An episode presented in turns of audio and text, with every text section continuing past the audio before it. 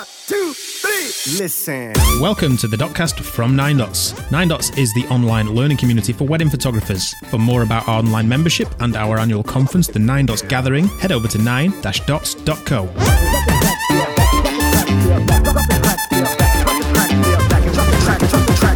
Hello, and welcome back. My name is Adam Johnson, and I'm one of the co-founders of Nine Dots, along with my good mates Andy Gaines and Rahul Kona. This is the second series of Dotcast episodes where I'm chatting to people from in and around our Nine Dots community of amazing people about their wedding photography journeys. In this episode, I'm chatting to someone who I've known for many years, and chances are if you've been to a Nine Dots event, you've met her, as she's been a big help to us on a few occasions. It's the Lancashire-based wedding photographer, Tony Darcy. It's funny as I start off talking to Tony about how we tend to change our personalities ever so slightly based on who we're with, and after listening back to this episode I've realised I've let out the most northern version of my own accent, presumably because I'm speaking to a fellow northerner. Weird. Tony shares a lot of great stuff in this episode about first impressions, and also about how shooting her granddad's funeral and capturing the birth of her friend's baby helped her realise what she really loved about photography. We talk about pointless photos and whether you need to be able to describe your photography style in words. Any comments, suggestions or questions, ping them over on Instagram, Facebook or email to hello@9-dots.co, or if you'd like to come on the Dotcast for a chat, let us know. Over to Tony. Knowing me, Adam Johnson, knowing you, Tony Darcy, aha. Yeah, but I've heard this before and I don't get Alan Partridge. Oh, come on. All you have to do is say aha. Okay, should we start again? No, I've decided from the start of it, I'm not starting again. I'm just seeing how people react to the yeah, the but Partridge. People don't get it. Like, Alan Partridge is such a unique sense of humour and I just really don't get it. All you had to, all I'm saying, Tony, is all you had to do. I was ready, I should have done it. It was say aha. I've actually got a soundboard sound for exactly this moment. We're not off to a very good start. Oh, no, I didn't mean it. Welcome to the Dotcast. Thanks for agreeing to talk to me. I don't think I had much of a choice. Tony, you're doing this, you're doing the Dotcast. Oh, okay. And I feel like you've already brought your own podcast voice out, because you have got the strongest accent that will ever... that will ever appear on the Dotcast. So I was going to say we might need subtitles, but you can't really do subtitles on a podcast. I knew you were going to say that. I don't think I have a podcast voice. I think it's the mic. I think the mic is just like this superpower that like just eradicates my accent. No, you definitely slow yourself, because you are one of the, you do talk fast in normal life. You talk really fast, and you definitely slow yourself down on podcasts, because we'll talk about it in a bit, because you've got your own podcast, but we'll bring that up later. Okay. And but you definitely slow yourself. I think it's all it takes is to slow yourself down, and you're a bit less. Where are you actually from? Lancashire. I know, but which bit? In between Burnley and Clitheroe. No, this is going to be fun. So I've known you. I don't know, when did we first meet?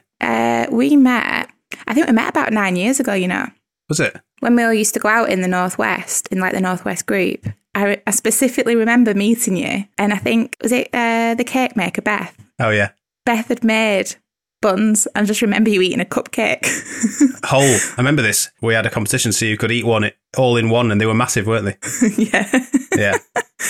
Because I was talking to Neil Redfern about this on a Dotcast episode, about the whole Northwest drinks-ups, meet-ups thing that we used to have back in the day, and how good it was. And I remember we had this like tight core of people, and then a load of new people arrived, and you were one of the new ones all of a sudden. Because I think Neil and Liam had done a workshop, I think, and a few of you had been on it, and then they brought you all, and I was like, what are you doing? we don't have new people in this thing. What is going on? Because I am, and you know this, I'm quite an introvert. Yeah. I wasn't happy that there was all these people I had to now make another first impression with. Well, I know, and the first impression with me wasn't that good, to be fair. I was, quite excited to meet the Adam Johnson, and I met you, and you might as well have just been, giving me the death stare. But I've just thought of it, first impressions is quite a good thing to talk about, because I think first impressions, do you meet all your couples before the wedding? Yeah, I would say so, yeah. Yeah, quite often. I would meet them for an inquiry meeting, but if I hadn't, I would meet them in person before the wedding. But equally, if I do a lot of second shooting, and I wouldn't meet those people, so I just kind of have to go in cold and make friends with a lot of people. I think that's one big skill of a wedding photographer, is having to try and make a reasonably good first impression all the time at weddings. I do feel like I'm a bit of a chameleon, though. I had an inquiry meeting yesterday, and obviously, I'm a bit like, wah! And I had an inquiry meeting, and they're really softly spoken. So I was like, oh, yes, that sounds perfect. Yeah, yeah. So I do feel like I try and like turn myself into the person that I'm talking to. Yeah. I don't know if that's a good thing or a bad thing, though. I don't know if that's a good thing or a bad thing either. I think it's probably a bit of both. I mean, in some ways, I'd like to just be able to be the same person all the time, whoever I'm with. But I think for me, like thinking back to when I had real jobs, corporate life and all that, like it was definitely a benefit that I was able to behave differently with different people. Yeah. You might be the same, and you can tell me in a minute. I don't have like one standard style of wedding or standard type of client. One week I might be in tent somewhere, another week, next week I might be in like a posh hotel. So you have to, I think you do have to like change a little bit, but I still would, I think deep down I'd like to be just the same all the time. Yeah, no, I think I'm the same personality, but just tone it up and down a little bit. I feel like, you know, if you're going to go and just photograph green prep and you've never met anyone before, you have to kind of go in and just be yourself, because otherwise they're like, oh, there's a girl, I've only got her pants on. I have this thing where I almost like try and snap into character just before I walk into like bride prep or... I've got a good story about this. For you, I don't know if you set this up on purpose. Do you know the story I'm going to tell? No. I can't remember the name of the couple.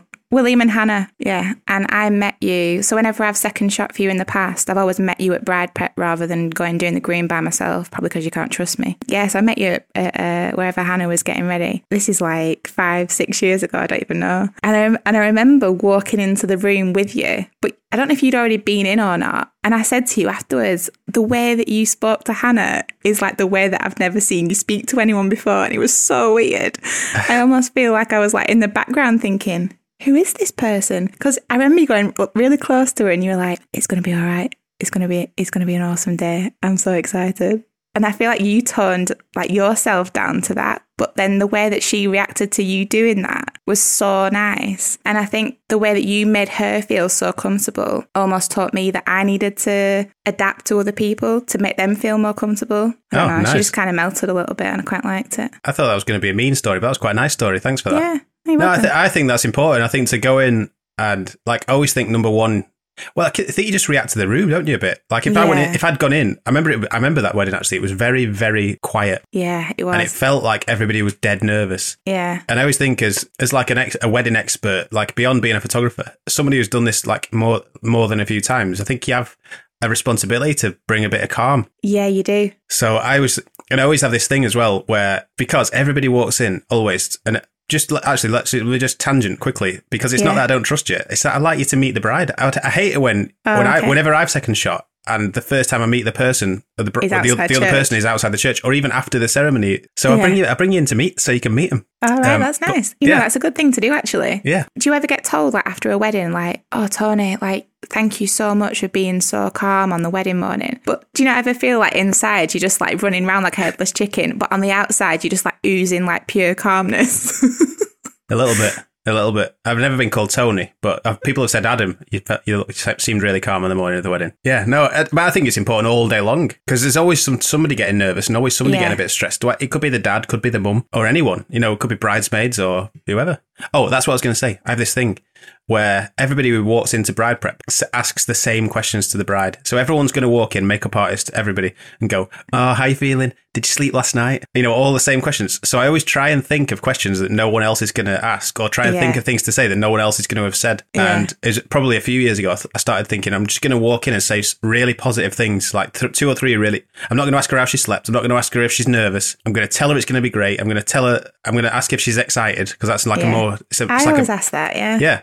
And I think it changed a lot when I started walking in and doing that kind of thing. Because I think when you walk in, they're expecting the same questions. And then when you ask, like, are you excited? It almost allows them to feel excited as well. And then, I don't know, they kind of like come out a little bit. Yeah, and also it makes them think you're excited. Instead of thinking you're part of the nervousness or part of the whatever, like I want them to think that I'm really excited for the day ahead. Even though, like you say, I'm dead, at that point, I'm dead nervous. And I'm thinking this might be the day it all falls apart. But you can't let them know that, can you? Yeah. Do you want to say what else you did that day that was really weird? I knew you were going to bring this up. It was a stressful day though, wasn't it? I feel like I need to give some backstory to this. I told you no in-jokes. So that means that every time you're going to bring up an in-joke, I have to give the whole backstory. But this is a brilliant backstory. It was a brilliant day, but it was quite stressful in a lot of ways, because there was a church and then it was a reception, but do you remember there was aerial champaign waitresses at this? Yeah. And this was like super important to the couple. So I knew I wanted to do a really good job of capturing these waitresses that was dangling from the ceiling serving champagne. So I'd rushed off from the church to get to the venue to set up flashes and try and get hold of the room before the guests all arrived. And they dressed up this venue as like a medieval, they'd given it like a medieval twist, hadn't they? I'm getting there. Don't worry. Don't worry. I'd give it a medieval twist. And also, it was in like a public gardens thing. So I was thinking, I had like one eye on the fact that I was going to have to take them out in amongst the public to try and get portraits, but not until they'd had this champagne reception. And it was quite early in the year, wasn't it? It was going to get dark fairly early. Yeah, I remember you only had a really, really short amount of time to do portraits as well. Yeah, and groups. And anyway, so I remember coming back in. I think it was when I came back in from portraits. And I'd left you, I think, with the... You didn't come out for portraits, did you? No, I think it was that tight that we had to just split. Yeah. And I don't know what I was doing. I think you gave me the room that you'd already done.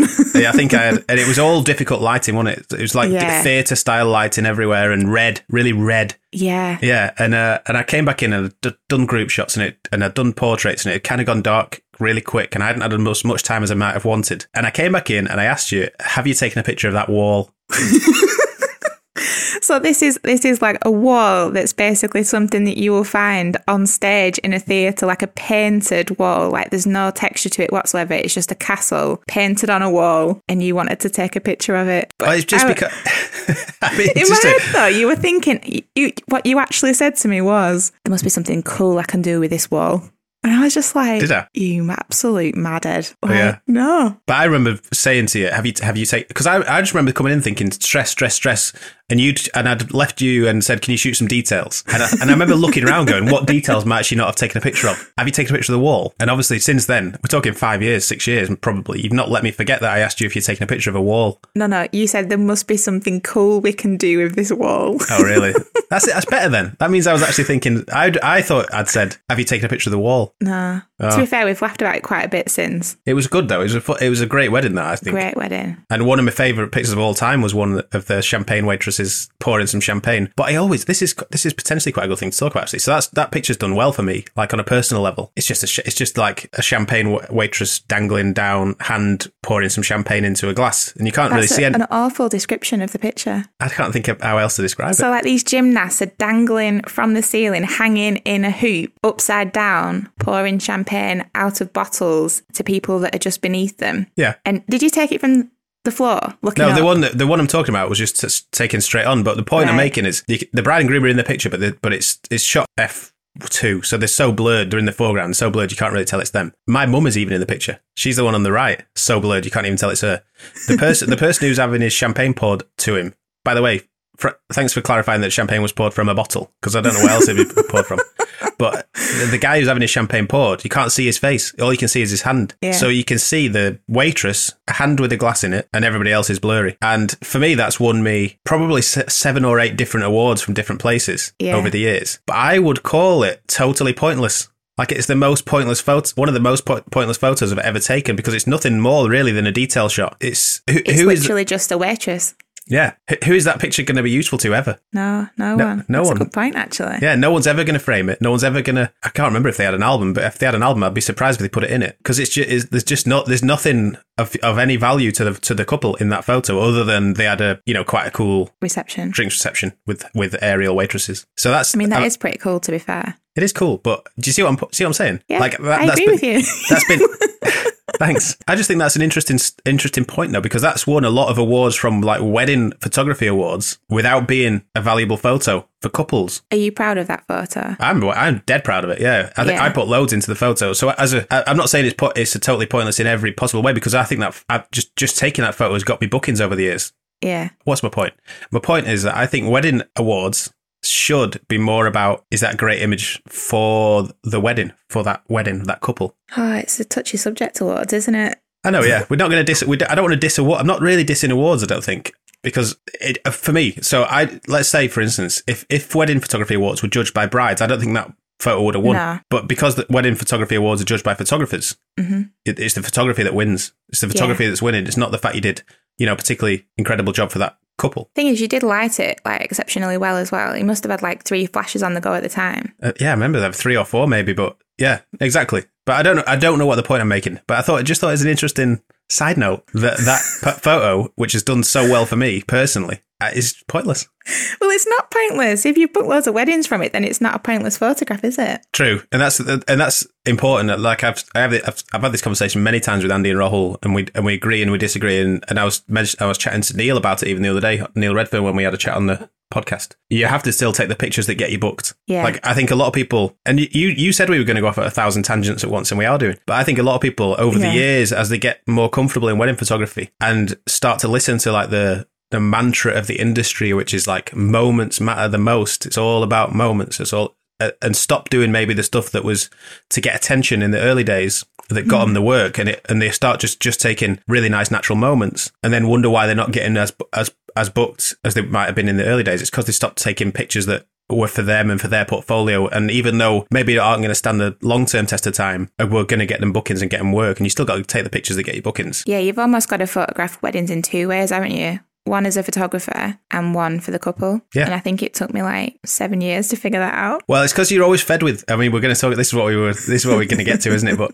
it's because you're almost fed many different lines at once, and it depends who you listen to as to how you, because there was a lot, I remember like 2013, 14, 15, that was like when everyone was saying, you know, you have to photograph for yourself. You have to photograph for yourself. And the picture I took that of the waitress, I'd still take it today, don't get me wrong. I would still take that picture and I'd still be dead proud of it. But I was to make impressive photos for me at that moment. And I was going to generally capture, in a series of pictures, I was going to generally capture that they had a very, very cool drinks reception. And then obviously there's the whole, you got to take pictures just for the clients, just for the clients, just for the clients.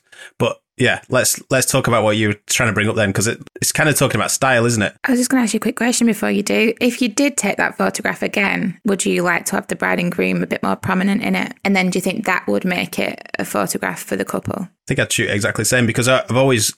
my big massive thing has always been that I trust my own instincts when I'm taking photos. So I think I'd shoot it exactly the same. So yeah, so style is one thing we kind of agreed that we were going to end up talking about on here, and that's partly because when you came to the first Nine Dots workshop, I think you were kind of a fine art style.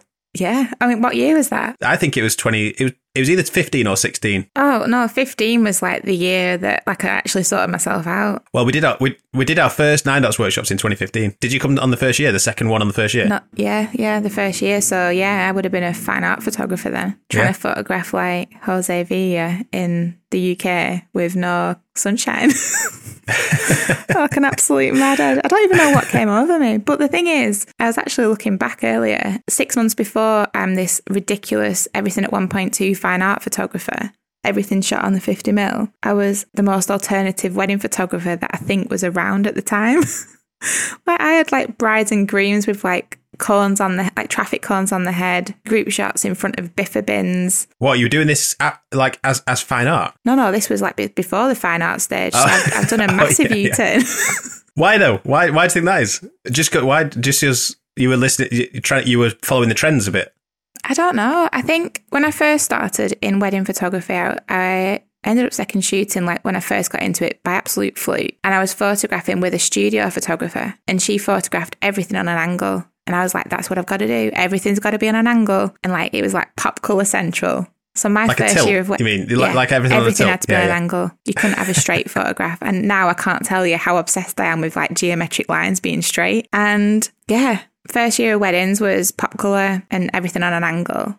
And then the second year, I was like, no, I need to like find my own style a bit more. And I think maybe it just so happened that the second year I had loads of cool couples, like city centre weddings, quite alternative, like nose piercings, tattoos, all that sort of thing. And I clearly just adapted my style to them. And I was like, oh yeah, this would be cool. Guys, just put a traffic cone on your head. And I was so proud of that photo. And then they wanted a group photo at night time with like all the groomsmen and the mates. I'm like, yeah, this will be cool. We'll just go by the biffa bins. And now looking back, I'm like, why? Actually, why? But the thing is, I know they'll love the photographs because they're very suited to them.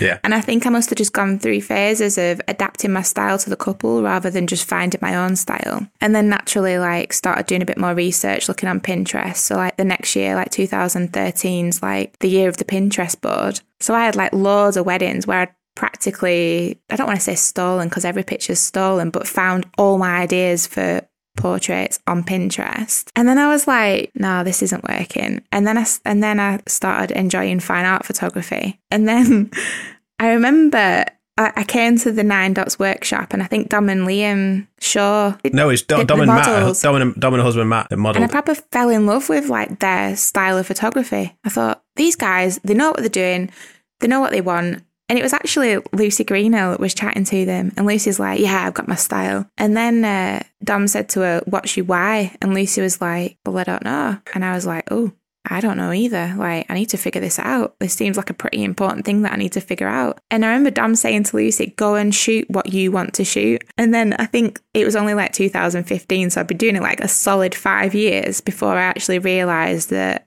I've photographed every single style of photography going, and I actually need now to find out what I want. So yeah, 2015, I started investing in myself a little bit more, I think. And well, I think it's funny on the one hand that you came to our workshop and you got more inspired by the people who were modelling. Thanks for letting us know that. The thing is, I came to the Nine Dots workshop only knowing you or like your style. Yeah. But I actually found like all different aspects of it really, really useful. Like I didn't know the other boys at all. I just remember you weren't happy with your work. Like you liked it, and you didn't think you were taking bad pictures or anything else, but it wasn't making you. And this is quite an important point, really. It wasn't fulfilling you on an artistic level at all. You had happy clients, and you knew you were taking nice enough pictures, but. Yeah, there was no fulfillment for you as a photographer from the style that you were shooting pictures in. I think it just didn't reflect me as a person either. Like, I'm pretty clumsy, pretty northern, bit of a tomboy, like sports, and there I am shooting fine art photography. It just didn't make sense at all. So it would have been soon after that that you pretty much switched from 50 to 35 overnight, and that was like an instant straight away. You were like, oh, I prefer this. Yeah. Not that I always say like a lens can't define your style, but I think sometimes you have to find your focal length that makes a lot of sense to your own brain. Yeah, I love the 50. Like even now, I love the 50. But the 30, I mean, I got to the point where I was just touching people with my lens, and I was like, yeah, you need to step back a bit. I mean, that wouldn't be allowed at the minute, would it? But yeah, no, I loved the 35. I just felt like I could get in on the action. There was no, I used to get told off for cropping in camera. I would literally get as close as I wanted the crop to be rather than just taking a step back and not poking people with the lenses. So no, yeah, definitely 2015 changed a lot, definitely. I mean, I think it's really difficult not to everyone's always like, don't pay any attention to the trends of wedding photography, just like crack on and do your thing. But I think it's virtually impossible not to pay any attention. If you're actively taking part in the industry, in communities like Nine Dots, for instance, or Fearless or whatever else, it's difficult for that to not go in, to your brain. So the trends will be in there and they'll come out. I think sometimes whether you like it or not, unless you're consuming no wedding photography whatsoever. So it's difficult not to, but do you think nowadays, do you feel like you've found your style? I know I wound you up earlier saying I don't think you found your style yet, but that was just to wind you up. But I think, do you feel like you've found your style these days as a photographer? Yeah, I think a few things happened a couple of years ago, like 2017, 18. A couple of things happened that definitely made me think differently about the way that I shoot weddings. And maybe like typical me, I've gone all in that way, and I've not really thought about, as we said before, photographing for you and photographing for your couples. So in 2017, I ended up photographing my granddad's funeral. It sounds, I mean, they're not going to listen to it, so it doesn't really matter, but my family's like totally divided in two. And it was like me, my mum and my brother and the other side of the family. And I didn't ask anyone if I could photograph it. I photographed it for my mum because I knew that she'd really want it. And it was because we got like a Harley Davidson hearse, and my mum was on the back of the motorcycle, and they were driving around Blackpool where my granddad used to live, and I just thought, you've got to have like balls basically to photograph a funeral of your own family without the rest of your family knowing. And it really taught me that if you want to do something, just go and do it. Like, don't care what other people think. And I am so glad that I did that now. And then a couple of months after that happened, I ended up photographing the birth of my best friend's baby at home, like a home birth. And obviously there's no talking going on, and it's super, super emotional. And I think for me, not getting involved in any way whatsoever and literally just documenting pure emotion really made me look at weddings differently. Like I photographed the birth, and then literally like 5 hours later, I'm photographing a wedding, like high on life. And I just went into like 2018 thinking I'm photographing for the people. But I don't know if in doing that, I've almost forgot to photograph for me as well. I don't know. I mean, what you're really saying is you've really just you've really realised that you've just got to, like, you're just compelled to capture things that you want to be, you want to be remembered, either by you or, like, the funeral obviously was for your mum mainly, and the birth is that's for your mate, because you're just compelled to capture these things because you feel like it needs to be captured to be remembered. But do you think you found, like, like the way you take pictures and the way you edit pictures and the way that you, do you feel like you know what a Tony Darcy picture looks like these days? Yeah, I feel like my, like, good friends in the photography industry were like, I know that's your picture. It sounds a bit weird saying that's a Tony picture, but I feel like a lot of it is a Tony picture, but I don't know what a Tony picture is. Like, I like photographing clean things. So if there's, like, loads of stuff out in bridal prep, I'll make sure I shoot it so it looks like it's this immaculate room with, like, loads of space and stuff. And I actually quite enjoy the challenge of doing that. I like it to be clean. I think I'm very driven by directional light, so I won't always go for the easy option. I think I just like a challenge. I think I like the challenge of trying to create a technically good picture, because side light is harder. Like, directional light is harder to photograph in. It's funny. I don't know if you listened to the episode we did with Heather Jowett.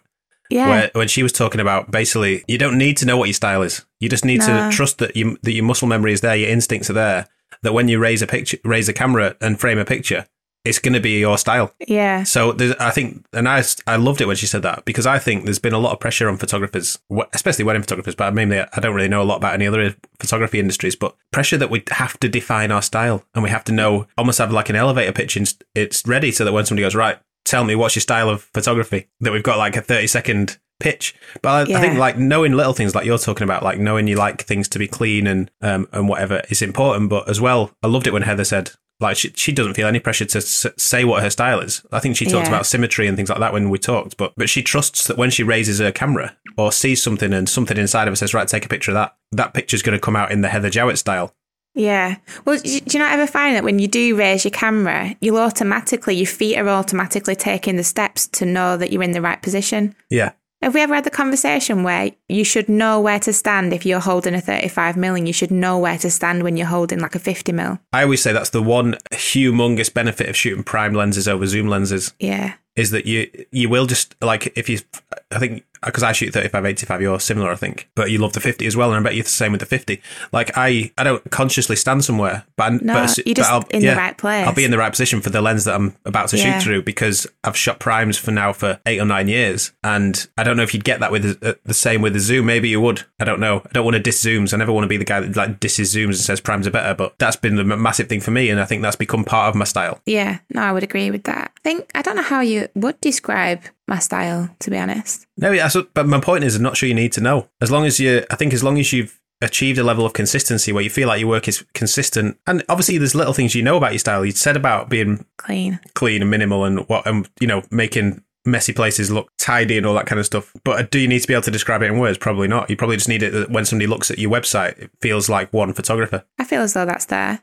Yeah, I hope so. But also, do you think, like, style can change and evolve over the years? Like, do you feel like, looking ahead 5 years, I wouldn't be happy to think that in 5 years my work's going to look exactly like it does now. No, I don't know how. Well, I suppose if you knew how you're going to progress, then it wouldn't take you 5 years to get there, would it? But how many drinks have you got on the go? I know I have because I've got 3 drinks in it, and I don't know how I've ended up with 3 drinks. I'm just having a bit of each one.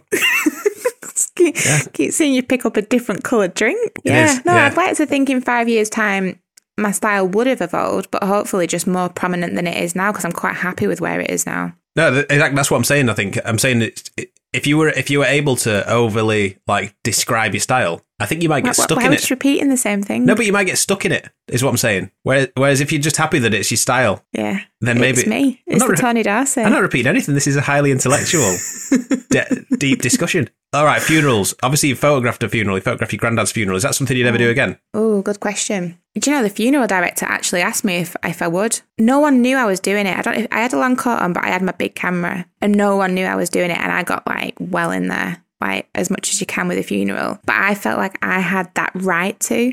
Do you know what I mean? Because you were insider. Because you're an insider, yeah. And a lot of it was sort of like pre-thought out moments. So, like, if I knew something was going, a bit like a wedding. If you know something's going to happen, my settings were ready and my camera was ready. I just had to press the button. I would like to photograph a funeral, but I think it would have to be for the right sort of person, family, because you can imagine people getting a lot of stick for photographing a funeral. Well, I think there would definitely be people there who wouldn't want you to be photographing totally it. Totally inappropriate, yeah.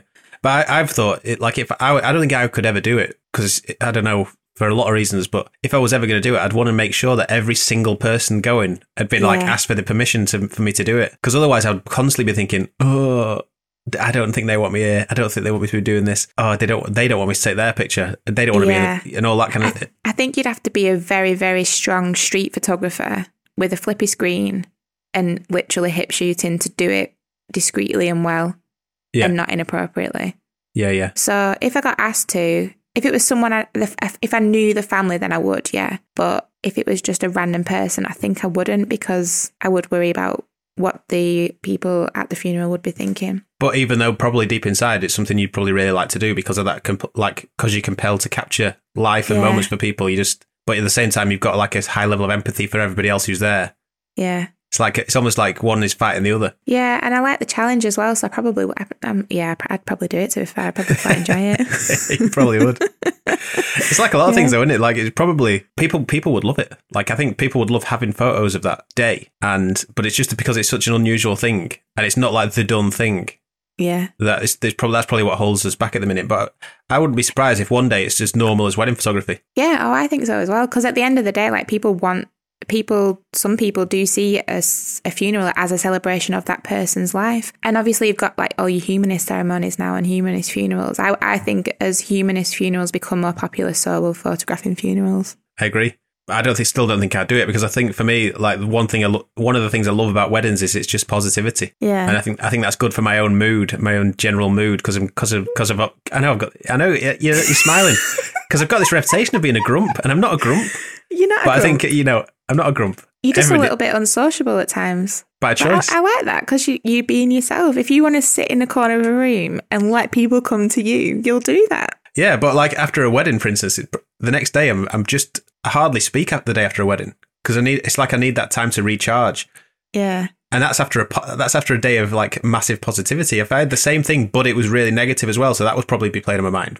I think that would really affect me. When you're photographing a wedding though, you're investing your whole self into the day, that the next day you just drained. I get emotionally invested in weddings. I absolutely love it. I don't know why. I literally get emotional, probably too emotionally invested. I remember once leaving a wedding and crying because I was like, it's over. I've never done that. Yeah. I'm always quite happy to leave it, but I think that not in a way that's like, oh, thank God that's over, just in a way that I do feel so drained at the end of a wedding. Yeah. And I don't always realise it until I'm like finishing. Like I never feel like I'm getting more tired as the day goes on, but then it's like, it's almost like you just fall off a cliff at the other end. Yeah. Because the adrenaline suddenly leaves you. Because it's definitely like a high adrenaline job, I think, start to finish. Yeah. I love it for that, I think. Yeah. Proper adrenaline junkie, I'd absolutely love it. At the time, I'm like buzzing on adrenaline, and like even when you're like massively panicking, I still love it. I think you have to work well under pressure to be a wedding photographer.